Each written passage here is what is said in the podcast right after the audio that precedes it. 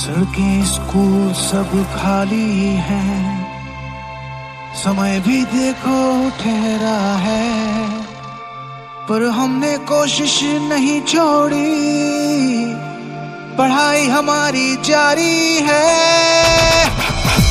Discipline और focus के साथ एक्सपर्ट टीचिंग से मिला के हाथ। रैंक की जिद अब ठानी है। पढ़ाई हमारी जारी है। क्लासरूम्स के व्हाइट बोर्ड से पहले है लैपटॉप के स्क्रीन अब दिन रात के रिस्ट्रिक्शन से टोटली है यूज़ टू हम। मेहनत की नहीं पारी है। पढ़ाई हमारी जारी है।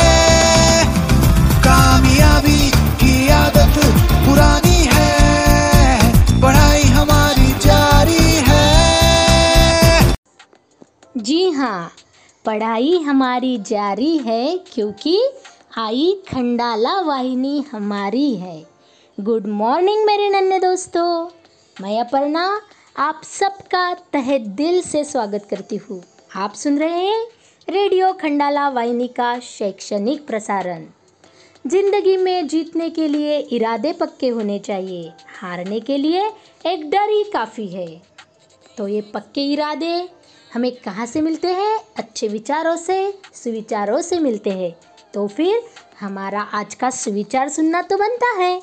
तो चलिए, आज का सुविचार है, मैदान में हारा हुआ इंसान दोबारा से जीत सकता है, लेकिन मन से हारा हुआ इंसान कभी नहीं जीत सकता। इसलिए बच्चों सेल्फ कॉन्फिडेंस हमारे जीवन में बहुत ज़रूरी होता है। मतलब खुद पर भरोसा होना चाहिए, तभी हम सफल हो सकते हैं। इसी विचार के साथ हम जानेंगे आज के दिन का महत्व मतलब दिन विशेष, आज 23 जुलाई, गुरुवार।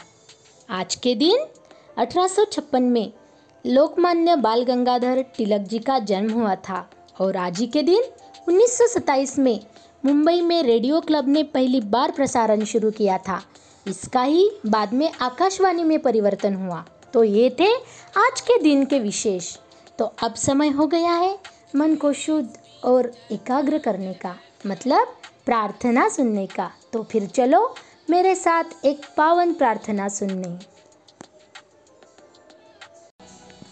तो बच्चों, अपने हाथ जोड़ो, आँखें बंद करो और अपना मन एकाग्र कर कर ये प्रार्थना सुनो। भला किसी का कर ना सको तो बुरा किसी का मत करना। पुष्प नहीं बन सकते तो तुम काटे बन कर मत रहना। भला किसी का कर न सको तो बुरा किसी का मत करना। पुष्प नहीं सकते तो तुम काटे बन कर मत रहना। बन न सको भगवान अगर तुम कम से कम इंसान बनो। नहीं कभी शैतान बनो, नहीं कभी हैवान बनो। बन ना सको भगवान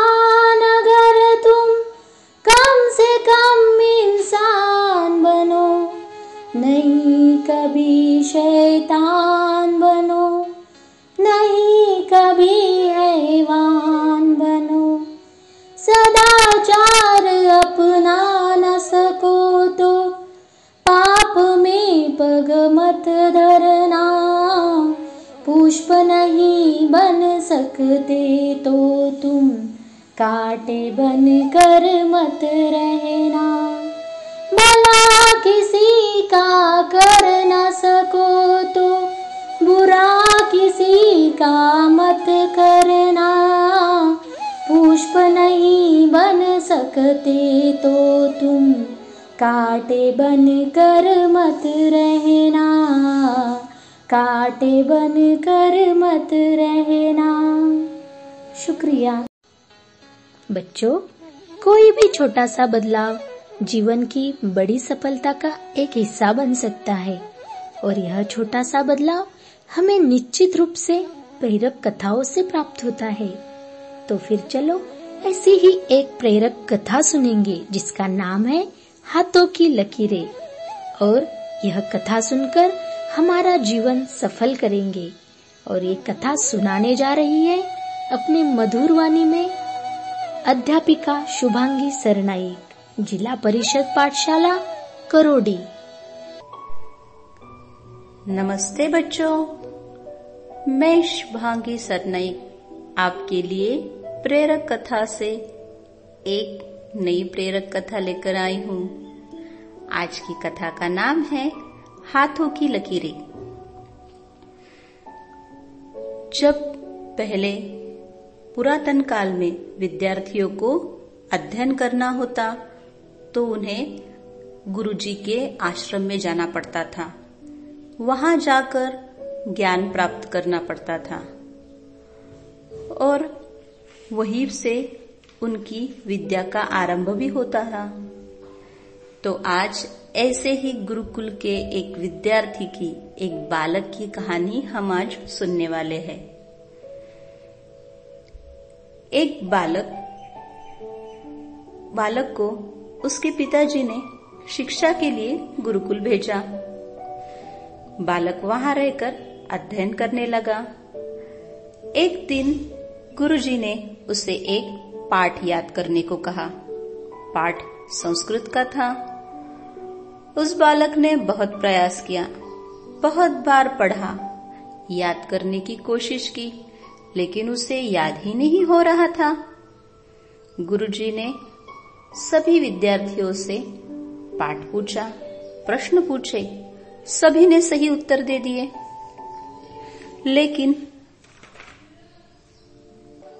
जब गुरुजी बालक के पास पहुँचे तो उसे एक भी प्रश्न का उत्तर नहीं आया।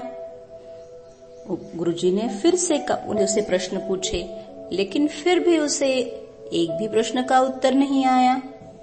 फिर गुरुजी बहुत क्रोधित हो गए। जब उन्होंने मारने के लिए बेत उठाया तो बालक ने अपना हाथ आगे कर दिया। गुरुजी ज्योतिष भी जानते थे। वे आचार्य थे तो ज्योतिष तो जानते ही थे। उन्होंने देखा कि इस बालक के हाथों में विद्या की तो कोई रेखा ही नहीं है। तब उन्होंने बालक को बताया कि उसे पाठ याद क्यों नहीं हो रहा? उन्होंने बताया, तुम्हारे हाथों में शिक्षा की तो कोई लकीर ही नहीं है तो तुम्हें याद कैसे रहेगा?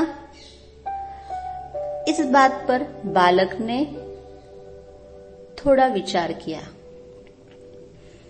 और कहा, गुरुजी, विद्या की रेखा न होने से क्या हुआ?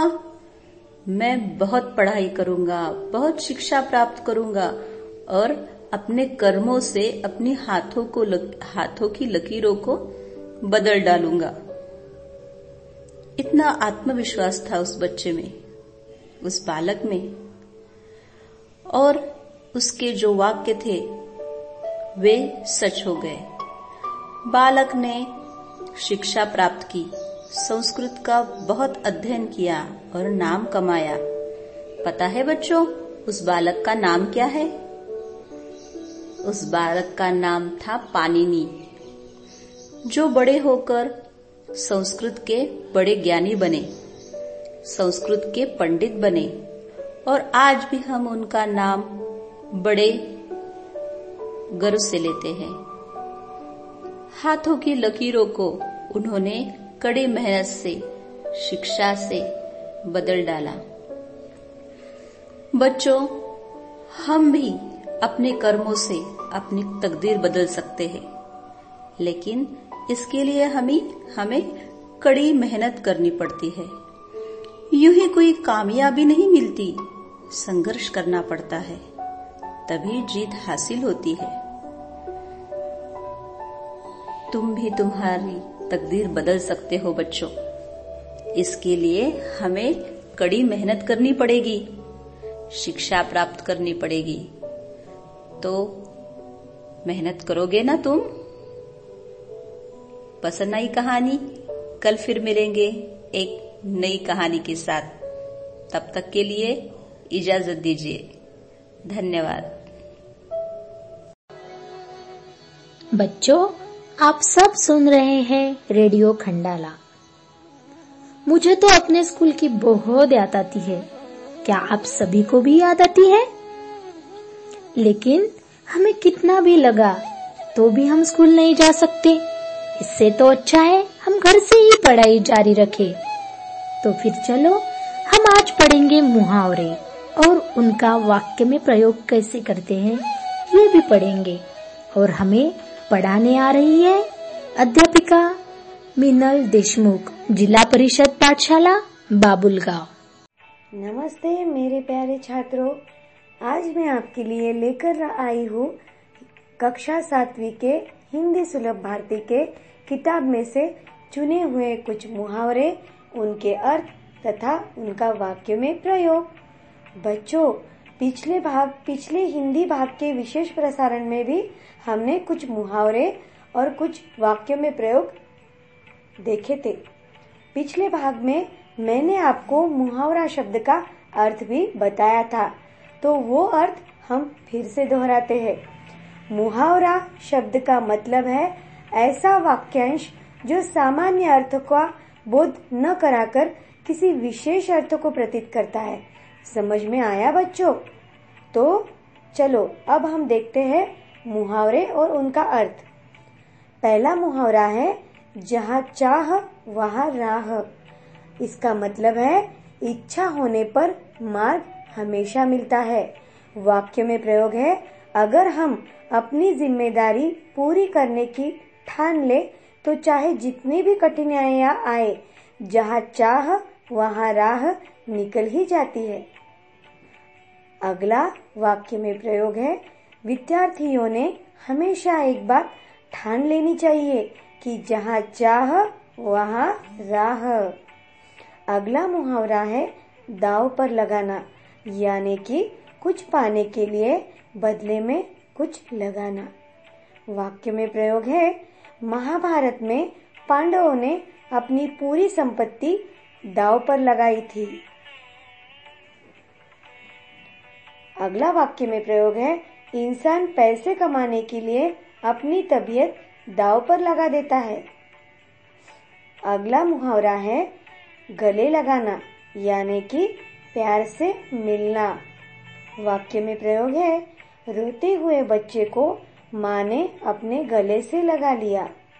अगला वाक्य में प्रयोग है विदाई के वक्त बेटी को गले लगाते हुए पिता फूट फूट कर रोए। तो बच्चों, आज हमने जो मुहावरे और उनके अर्थ सुने हैं, वो हम आपको अपनी नोटबुक में अच्छी तरह से लिख लेने हैं। और उनके वाक्य में प्रयोग करके देखने हैं। तो बच्चों, करोगे ना आप उनके वाक्य में प्रयोग? ठीक है, धन्यवाद। आज के लिए इतना ही काफ़ी है।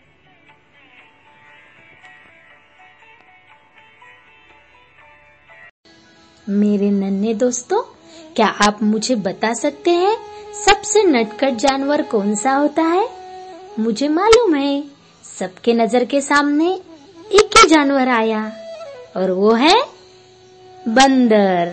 हाँ सबको पता है बंदर बहुत शरारती होता है। और क्या आपको ये जानना है कि ये बंदर क्या काम करता है? चलो फिर एक कविता के ज़रिए हम ये सुनेंगे। नाम है कविता का बंदर का धंधा। और ये कविता हमें सुनाने जा रही है अध्यापिका प्रतिभा राजेंद्र पाटोले जिला परिषद पाठशाला, दहीगांव गावंडे. नमस्ते बाल दोस्तों, कैसे हो? मज़े में? ठीक ठाक हो ना? और ठीक ठाक ही रहो। सुरक्षित रहो। मैं प्रतिभा टीचर, आपके लिए हिंदी सुलभ भारती सातवीं कक्षा की कविता लेके आई हूँ। उसका नाम है बंदर का धंधा। इस कविता के कवि है नरेंद्र गोयल। अभी सुनते हैं यह कविता। हाथ लगा बंदर के एक दिन टूटा फूटा आला। झट बंदर ने पेड़ के नीचे कुर्सी मेज ला डाला। भालू आकर बोला मुझको खांसी और जुकाम। बंदर बोला, तुलसी पत्ते, पीपल की जड़ थाम। पानी में तुम इन्हें उबालो, सुबह शाम को लेना। खांसी जब छू मंतर होए, फ़ीस तभी तुम देना। बिल्ली बोली, मुझको आया एक सौ चार बुखार। मैं शिकार पर कैसे जाऊँ? जल्दी से उतार। बंदर बोला, रस गिलोय का तीन बार तुम पीना, कल से ही तुम डांस करोगी, इना मीना डीना।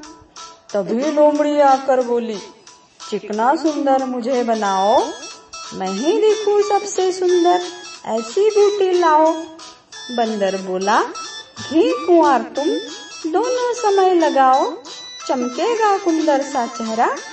फ़ीस मुझे दे जाओ। चल निकला बंदर का धंधा। अब वह मौज मनाता। अच्छी अच्छी जड़ी बुटिया जंगल से वह लाता। बच्चों, पसंद आई ना कविता? घर जाकर इसे पढ़ो। ठीक है? ओके बाय बाय बच्चों, अब दिल थाम के बैठो, क्योंकि आपके लिए एक बड़ा सा सरप्राइज़ आने वाला है। और वो क्या है, ये बताने आ रही है हमारी मीनल मैडम। चलो फिर, सुनो सुनो। मेरे प्यारे बच्चों, मैं आपको सुनाने वाली हूँ एक अच्छी सी, खुश करने वाली बात। आपकी चहेती रेडियो खंडाला वाहिनी पे हम लेके आने वाले हैं आपके लिए एक नया और अनोखा कार्यक्रम। रेडियो चैनल की पाठशाला कार्यक्रमांतर्गत संवाद मालिका, हितगुज चिमुकल्यांची हसत खेळत मूल्यमापन. जल ही आने वाला है, आपके अपने रेडियो खंडाला वाहिनी पे, रविवार 25 जुलाई को. तो बच्चों, सुनना मत भूलना, और अगर आपको इसमें सहभाग लेना है तो संपर्क करिए Savita Khillare. Phone number eight seven double eight six seven five seven three nine या double eight zero six three five nine double three nine इस नंबर पे। तो बच्चों, ज़रूर ज़रूर सुनिए।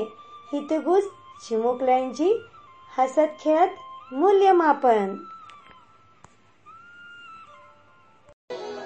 बच्चों, शब्दों की ताकत को कम नहीं आकिए, क्योंकि छोटी सी हाँ और छोटी सी ना पूरी ज़िंदगी बदल सकती है। मतलब हमारे जीवन पर भाषा का बहुत प्रभाव होता है। हमारे इसी भाषा को खूबसूरत और संपन्न बनाने आ रही है अपने कहावतों के ज़रिए। अध्यापिका कांचन धनराज घटाले, जिला परिषद पाठशाला पातोंड। नमस्ते बाल दोस्तों, रेडियो खंडाला वाहिनी पर आपका स्वागत है। आज तुम्हारे लिए कहावतें और उसके अर्थ। लेकर आई हूँ। कहावतों को मराठी में मनी कहलाते हैं। चलो तो फिर ध्यान से सुनो और अपने नोटबुक में कहावतें लिख लो। सबसे पहले हम कहावतों का मतलब सीखेंगे। कहावतें हमारे समाज में प्रचलित अति महत्वपूर्ण और संक्षिप्त कथन है, जो छोटे से वाक्य में काफ़ी गुड़ अर्थ लिए होते हैं। वास्तव में कहावतें समाज का दर्पण होती है। और रोज़मर्रा की बातचीत को रुचिपूर्ण बना देती है। चलो तो फिर आज की पहली कहावत है, आप भला तो जग भला। इसका अर्थ होता है, अच्छे को सभी अच्छे लगते हैं। आज की दूसरी कहावत है, एक अनार सौ बीमार। इसका अर्थ होता है, किसी वस्तु की पूर्ति, काम, किंतु मांग अधिक होना। आज की तीसरी कहावत है, एक तवे की रोटी क्या छोटी? क्या मोटी? इसका अर्थ होता है, सब लगभग एक समान होना। आज की चौथी कहावत है, घर की मुर्गी दाल बराबर। इसका अर्थ होता है, हस्तगत चीज़ का विशेष मूल्य नहीं होना। आज की पांचवी और अंतिम कहावत है, घर का भेदी लंका ढाए। इसका अर्थ होता है, आपसी वैमनस्य से बड़ी हानि होती है। चलो तो फिर फिर मिलेंगे कल सुबह। तब तक तब तक गुड बाय। Bye bye. बच्चों, आप सुन रहे हैं रेडियो खंडाला। मुझे तो कविता बहुत अच्छी लगती है। क्या आप सभी को अच्छी लगती है? तो फिर चलो, हम ऐसी ही अच्छी कविता सुनेंगे। हिंद देश के निवासी और सुनाने जा रही है अध्यापिका सुरेखा ब्रह्मदेव हागे जिला परिषद पाठशाला, खंडाला. सुप्रभात बच्चों. रेडियो खंडाला वाहिनी के आज के प्रसारण में मैं सभी श्रोताओं का तहे दिल से स्वागत करती हूँ। बच्चों, भारत एक विशाल देश है। यहाँ विभिन्न रंग रूप वेशभाषा वाले लोग रहते हैं। लेकिन इतनी विविधता होने के बाद भी सभी में एकता है। आज हम भारत देश की विविधता में एकता से संबंधित एक देशभक्ति गीत सुनेंगे। चलो, गाते हैं, सुनते हैं देशभक्ति गीत। हिंद देश के निवासी सभी जन एक है। रंग रूप वेश भाषा चाहे अनेक है, चाहे अनेक है। हिंद देश के निवासी। बेला गुलाब जूही, चंपा चमेली। प्यारे प्यारे फूल गुंथे, माला में एक है। प्यारे प्यारे फूल गुंथे, माला में एक है। हिंद देश के निवासी, सभी जन एक है। रंग रूप वेश भाषा, चाहे अनेक है, चाहे अनेक है। हिंद देश के निवासी। कोयल की कूक न्यारी, पपीहे की टेर प्यारी। गा रही तराना बुलबुल, राग मगर एक है। गा रही तराना बुलबुल, राग मगर एक है। हिंद देश के निवासी, सभी जन एक है। रंग रूप वेश भाषा चाहे अनेक है चाहे अनेक है। हिंद देश के निवासी। गंगा यमुना ब्रह्मपुत्र कृष्णा कावेरी। जाके मिल गई सागर में हुई सब एक है जाके मिल गई सागर में। हुई सब एक है। हिंद देश के निवासी सभी जन एक है। रंग रूप वेश भाषा चाहे अनेक है, चाहे अनेक है। हिंद देश के निवासी हिंद देश के निवासी। नन्हे बच्चों, आप सुन रहे हैं रेडियो खंडाला। ना हिंदू बनकर जियो, ना मुसलमान बनकर। जीना है तो जियो सिर्फ़ एक हिंदुस्तानी बनकर। ऐसे ही हमारे मातृभूमि के पर हमें एक बहुत अच्छी कविता सुनाने आ रहे हैं। विशेष अध्यापक विनोद बोचे तेलारा चलो फिर सुनेंगे मधुर कविता। नमस्ते बाल मित्रों आप सुन रहे हैं शैक्षणिक रेडियो प्रसारण। मैं विनोद बोचे, विशेष शिक्षक पंचायत समिति तेलारा आपके लिए प्रस्तुत करता हूँ कक्षा आठवीं की हिंदी विषय की कविता। कविता का नाम है हे मातृभूमि, और यह कविता लिखी है राम प्रसाद बिस्मिल इन्होंने प्रस्तुत कविता में क्रांतिकारी एवं स्वतंत्रता सेनानी कवि राम प्रसाद बिस्मिल जी ने मातृभूमि के प्रति अपने प्रेम एवं भक्तिभाव को व्यक्त किया है। यहाँ अपने मातृभूमि की सेवा करने और देश हित में निछावर हो जाने की लालसा व्यक्त की है। प्रस्तुत करता हूँ, हे मातृभूमि हे मातृभूमि तेरे, चरणों में शीश नवाऊ हे मातृभूमि तेरे, चरणों में शीश नवाऊ मैं भक्ति भेंट अपनी तेरी शरण में लाऊ। हे मातृभूमि तेरे। माथे पे तू हो चंदन, छाती पे तू हो माला। जिहवा पे गीत तू हो मेरा। तेरा ही नाम गाऊ। हे मातृभूमि तेरे, चरणों में शीश नवाऊ। मैं भक्ति भेंट अपनी तेरी शरण में लाऊ। हे मातृभूमि तेरे जिससे सपूत उपजे, जिससे सपूत उपजे। श्री राम कृष्ण जैसे, उस धूल को मैं तेरी निज शीश पे चढ़ाऊ। हे मातृभूमि तेरे माई समुद्र जिसकी पद रज को नित्य धोकर करता प्रणाम तुझको। मैं बेचरन दबाऊ।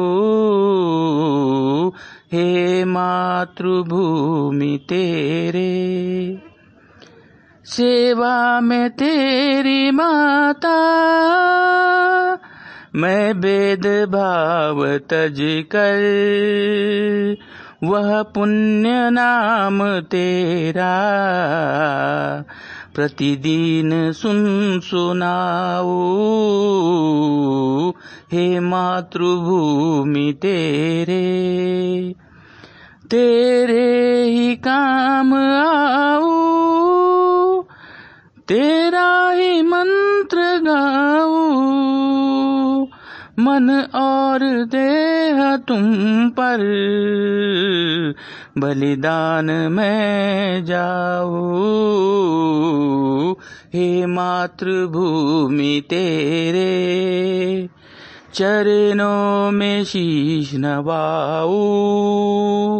मैं भक्ति भेंट अपनी तेरी शरण में लाओ हे मातृभूमि तेरे, हे मातृभूमि तेरे, हे मातृभूमि तेरे।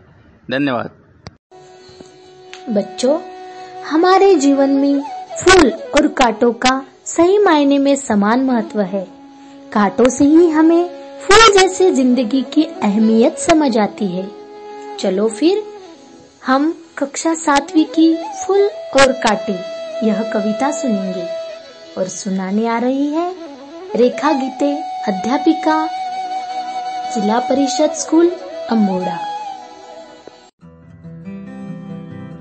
प्रिय छात्र, छात्राओं, नमस्ते। रेडियो खंडाला प्रसारण में आज हिंदी भाग। मैं कुमारी रेखा साहेबराव गीते सह अध्यापिका, जिला परिषद वरिष्ठ प्राथमिक, केंद्र स्कूल अम्बोडा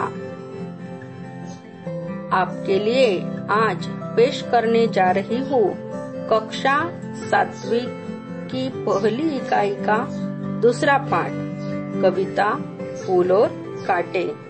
ध्यान पूर्वक सुनो, समझो और गाओ। इस कविता के कवि है अयोध्या सिंह उपाध्याय हरिऔध।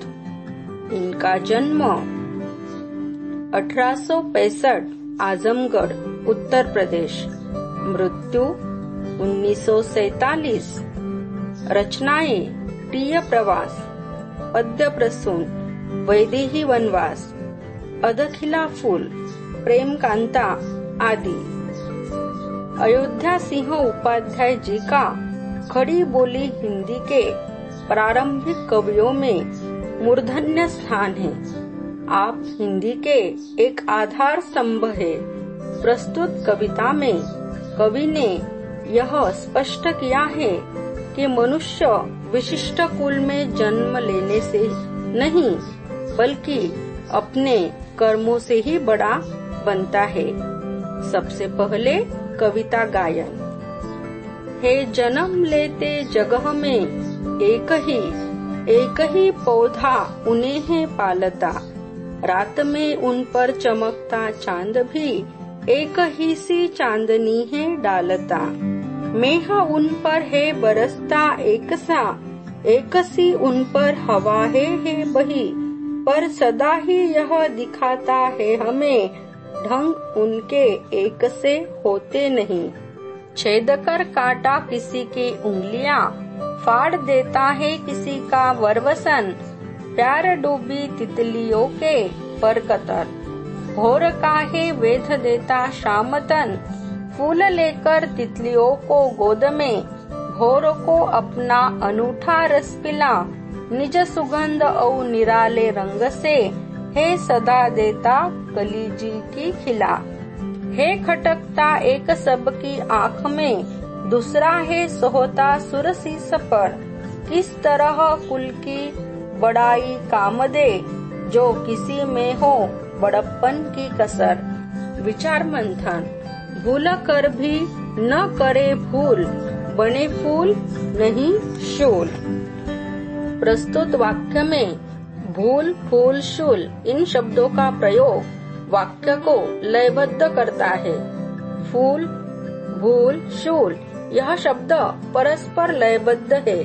कविताओं में इस तरह के शब्दों का प्रयोग कर कविताओं को विशिष्ट लय प्रदान की जाती है।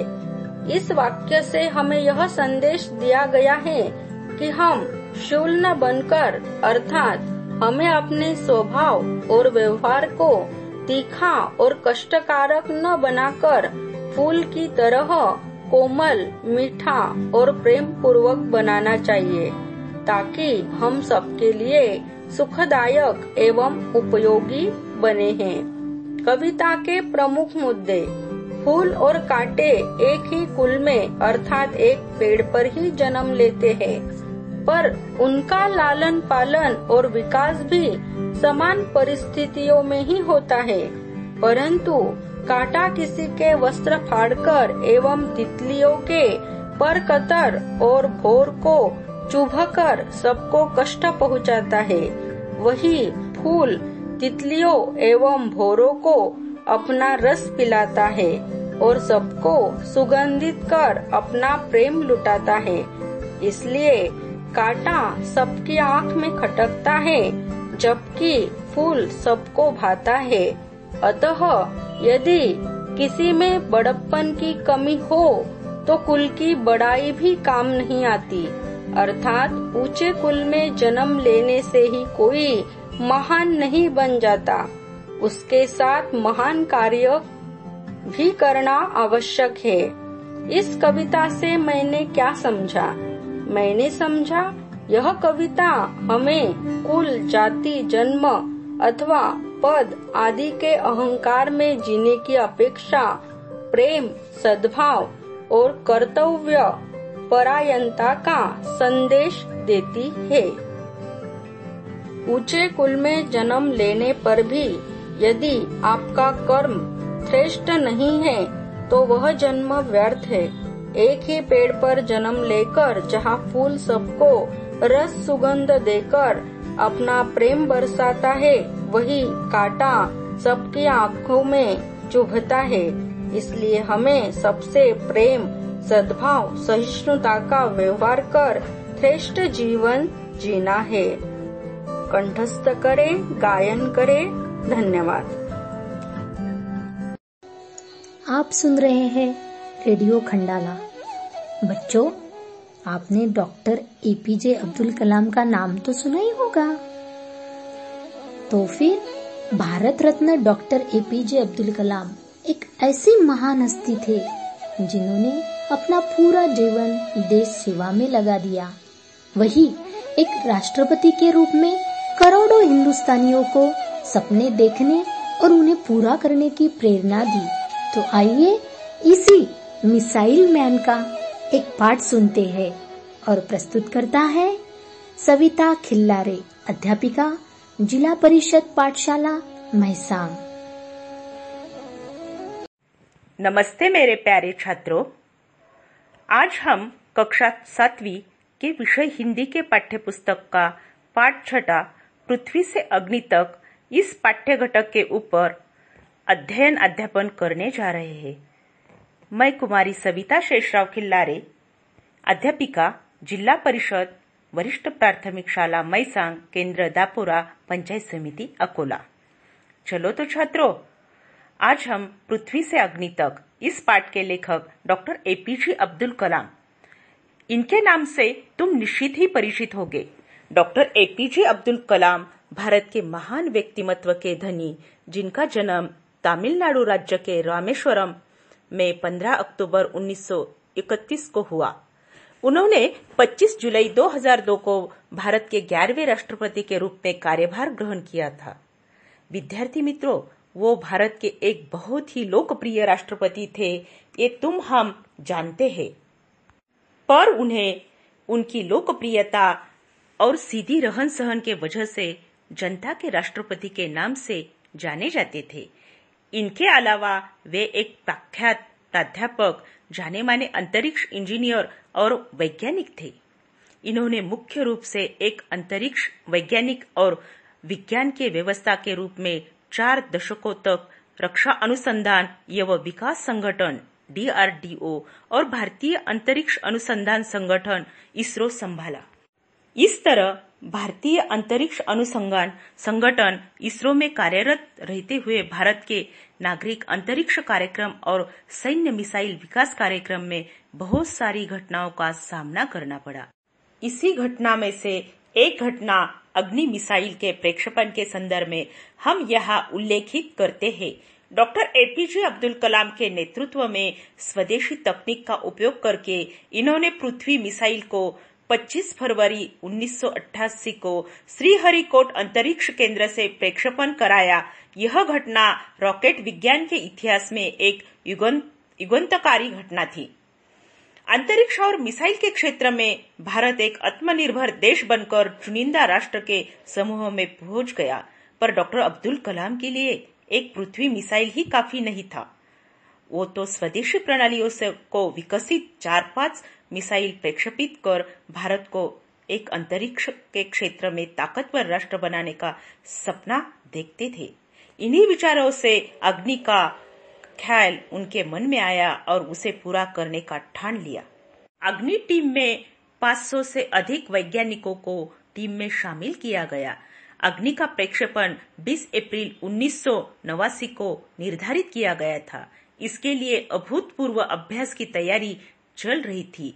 प्रेक्षपण की पूर्व तैयारी की सारी गतिविधियाँ तय कार्यक्रम के अनुसार पूरी हो गई थी, पर प्रेक्षपण से पहले कंप्यूटर ने संकेत दिया था कि उपकरणों में से कोई एक ठीक काम नहीं कर पा रहा है, इसीलिए ये प्रेक्षपण स्थगित करना पड़ा।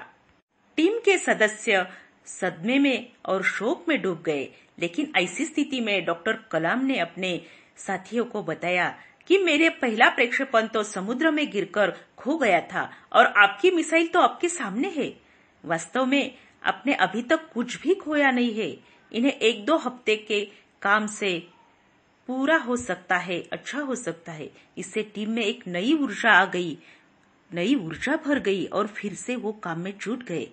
वैज्ञानिकों ने अगले दस दिन दिन रात एक करके और विस्तृत विश्लेषण के बाद मिसाइल को एक नई, एक मई उन्नीस सौ नवासी को प्रक्षेपण के लिए तैयार किया। पर इस बार भी स्वयं चलित कंप्यूटर ने मशीन में कुछ गड़बड़ पाई। इस बार भी प्रक्षेपण स्थगित करना पड़ा। फिर से सब निराश हो गए। उनके हाथों निराशा लग गई थी। पर डॉक्टर एपीजे अब्दुल कलाम कहा हार मानने वाले नहीं थे। उन्होंने रक्षा अनुसंधान एवं विकास संगठन डीआरडीएल के 2000 से भी अधिक सदस्यों को संबोधित किया। उन्होंने कहा कि बड़ी मुश्किल से हम अग्नि जैसी स्वदेशी प्रणाली को विकसित करने का मौका मिला है। यह महान अवसर हमें खोना नहीं नहीं है, हमें खोना नहीं चाहिए। चुनौतियों को जहाँ, चाहे जो भी हो पर हमें हार नहीं माननी चाहिए, क्योंकि कोशिश करने वालों की कभी हार नहीं होती। देश को हमसे, सफलताओं से कम कुछ भी नहीं चाहिए। आइए, सफलता को हम लक्ष्य बनाइए। इनके इस संबोधन से वैज्ञानिक के टीम में जान फूक दी और उन्होंने वादा किया कि अग्नि का कामयाबी से प्रक्षेपण करने के बाद ही हम यहाँ से वापस मिलेंगे। सैकड़ों कर्मचारी लगातार काम करके केवल दस दिन में ही प्रक्षेपण की सारी बाधाएँ दूर की। इसके बाद खतरा था मौसम का, पर उसमें भी रास्ता निकाल गया और अंततः 22 मई उन्नीस सौ नवासी का दिन निर्धारित किया गया।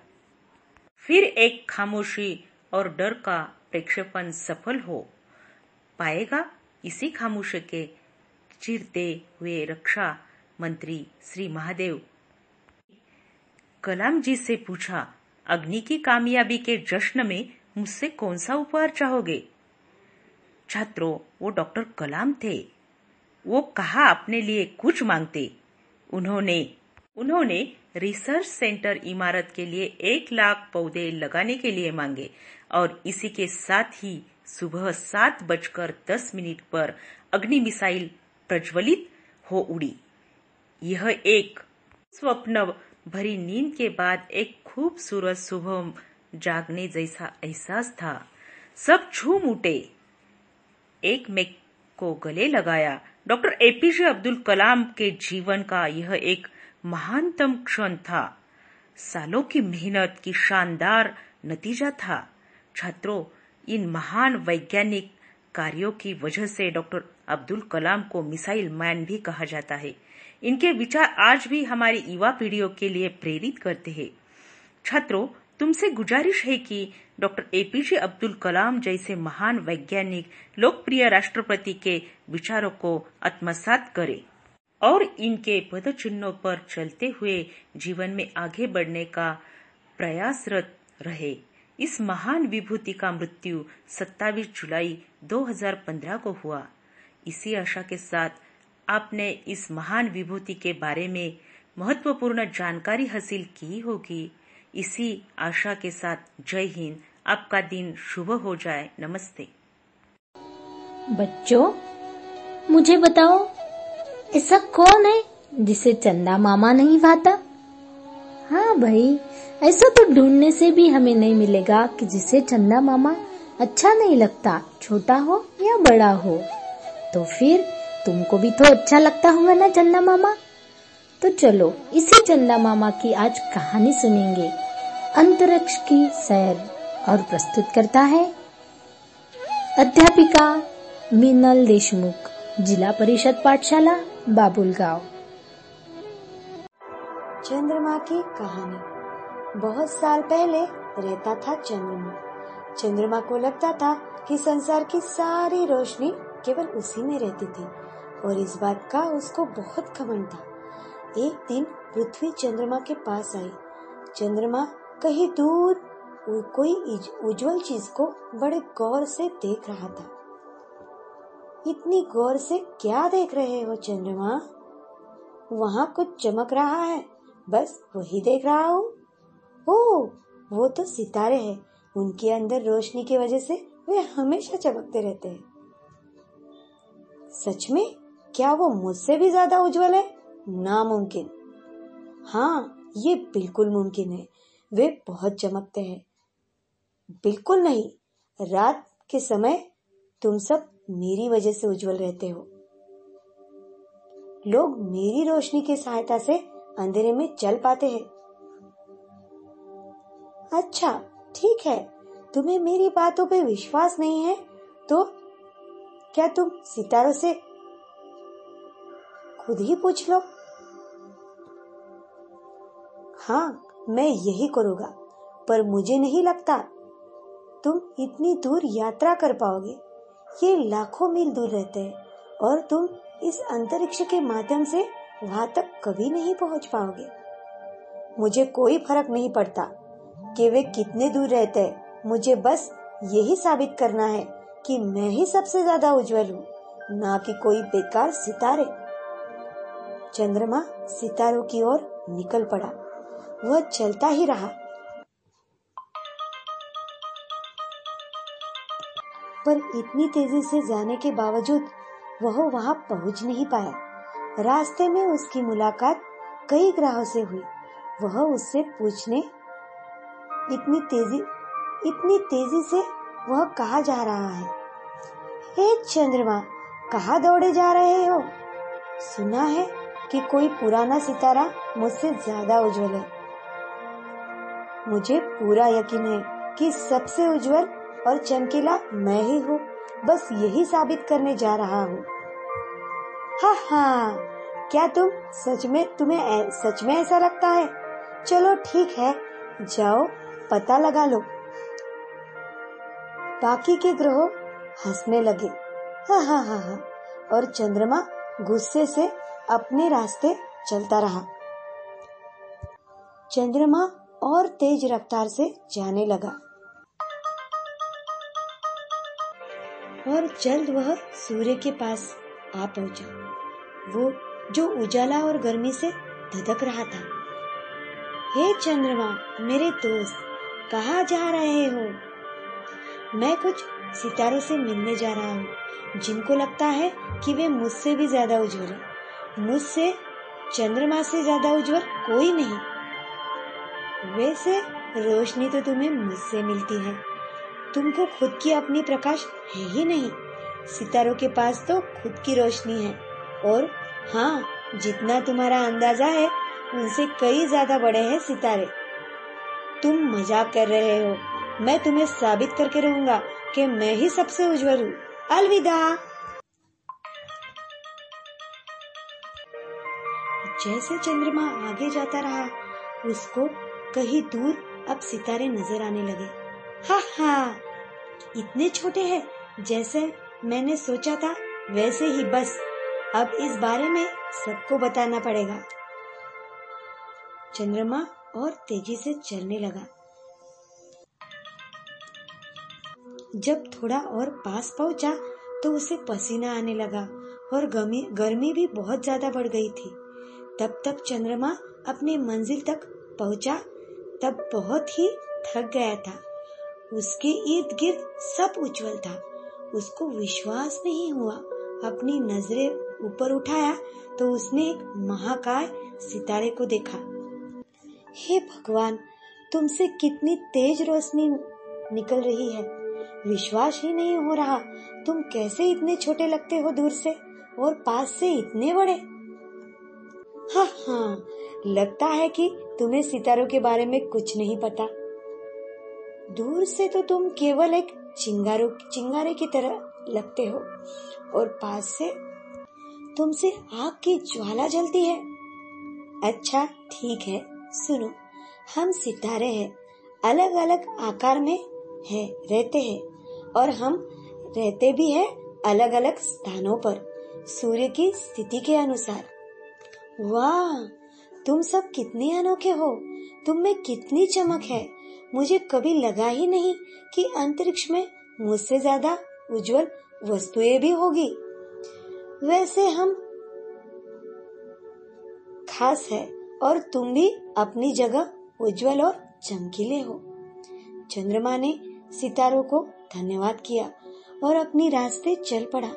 चंद्रमा बाकी ग्रहों को पार करने लगा। तो उन्होंने पूछा, हे चंद्रमा, रुको जरा, तुम मिले सितारों से? हाँ मुझे लगा कि मैं ही सबसे उज्जवल हूँ। जब तक मैंने अपनी आँखों से नहीं देखा, विश्वास ही नहीं हुआ। मैंने ये सीखा,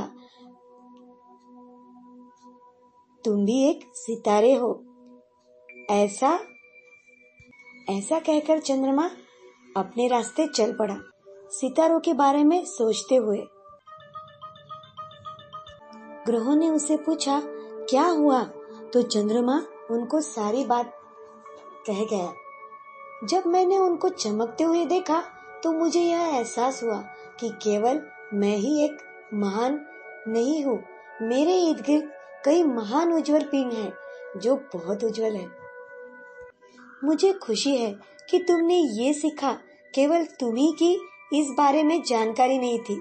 कोई नहीं, अब तुम हमेशा खुश रहना और चमकते रहना। Bye bye. चंद्रमा आखिरकार अपने स्थान पर धरती के पास पहुँचा। तो काफ़ी थक गया था, लेकिन उस दिन उसने एक अच्छा पाठ पढ़ा। ए दोस्त, उम्मीद है कि तुमने अपने सवाल का जवाब ढूंढ लिया है। ये याद रखना, हमेशा दयालु रहना चाहिए। कभी भी इस बात का घमंड नहीं होना चाहिए कि हम ही सबसे अच्छे हैं।